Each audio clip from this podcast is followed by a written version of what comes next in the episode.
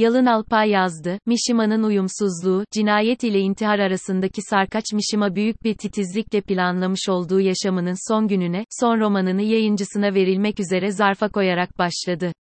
Günler öncesinden seçtiği giysilerini ve iç çamaşırlarını giydi, ünlü bir usta tarafından 17. yüzyılda yapılmış olan kılıcını kınına soktu, çalışma masasının en görünür yerine, insan yaşamı kısa, fakat ben hep yaşayacağım, notunu bıraktı.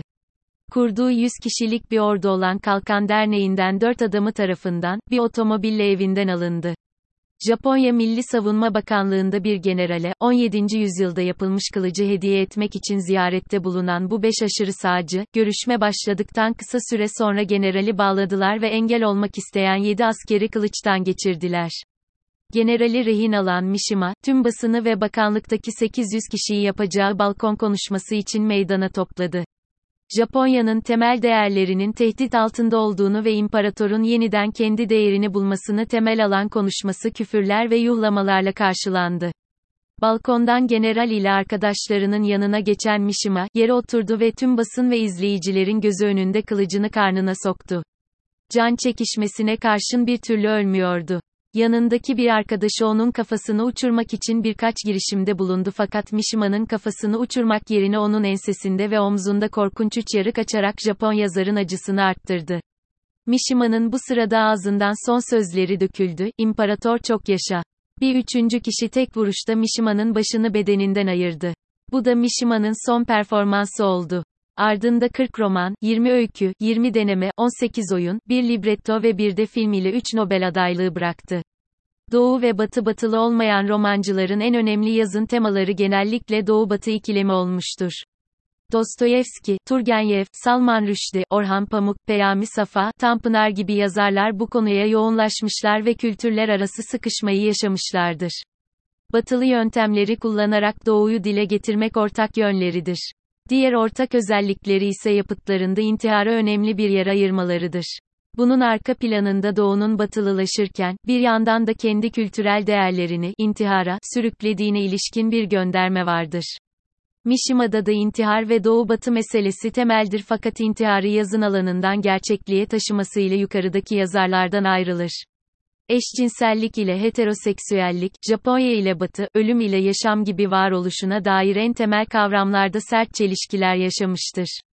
Kendisini hep bir yabancı ve öteki olarak algılamıştır ve bu durumu aşabilmek için herhangi bir sonuç alamadığı uzun meditasyonlara başvurmuştur taşıdığı çelişkilerle, inançlarını ve aldığı kararları hiçbir engel tanımadan sonuna değin götürebilmesiyle, nefret ettiği olgulara aynı zamanda aşk derecesinde sevgi besleyebilmesiyle, savunmadığı düşünceler ile tatmadığı duyguları anlayabilme kapasitesiyle ve bitip tükenmek bilmeyen intihar açlığıyla Mishima tipik bir Dostoyevski karakteridir. İNTİHARIN değişen anlamı yaşamı boyunca Dostoyevski'nin Budala romanındaki Ipolid'in temsil ettiği bir kişiyken, yaşamının sonunda Dostoyevski'nin cinlerdeki unutulmaz Kirilov karakterine dönüşmüştür.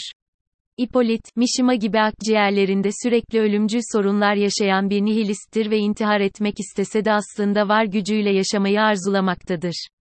Ipolid'in intiharı istemesindeki temel neden bu dünyada kalmak istemesine karşın dünya ile uyum sağlayamamasıdır.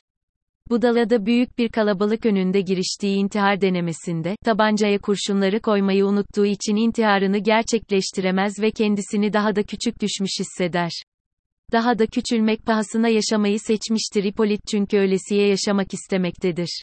Oysa cinlerdeki Kirilov ise duygusal bir hezeyanla ya da yeryüzünde başarısız olduğu gerekçesiyle değil, tamamen felsefi bir şekilde gerçekleştirdiği çıkarımlar sonucu, Nietzsche'nin ilan ettiği Tanrı'nın ölümünün ardından, bizzat Tanrı'nın kendisi olmak için intihar etmektedir.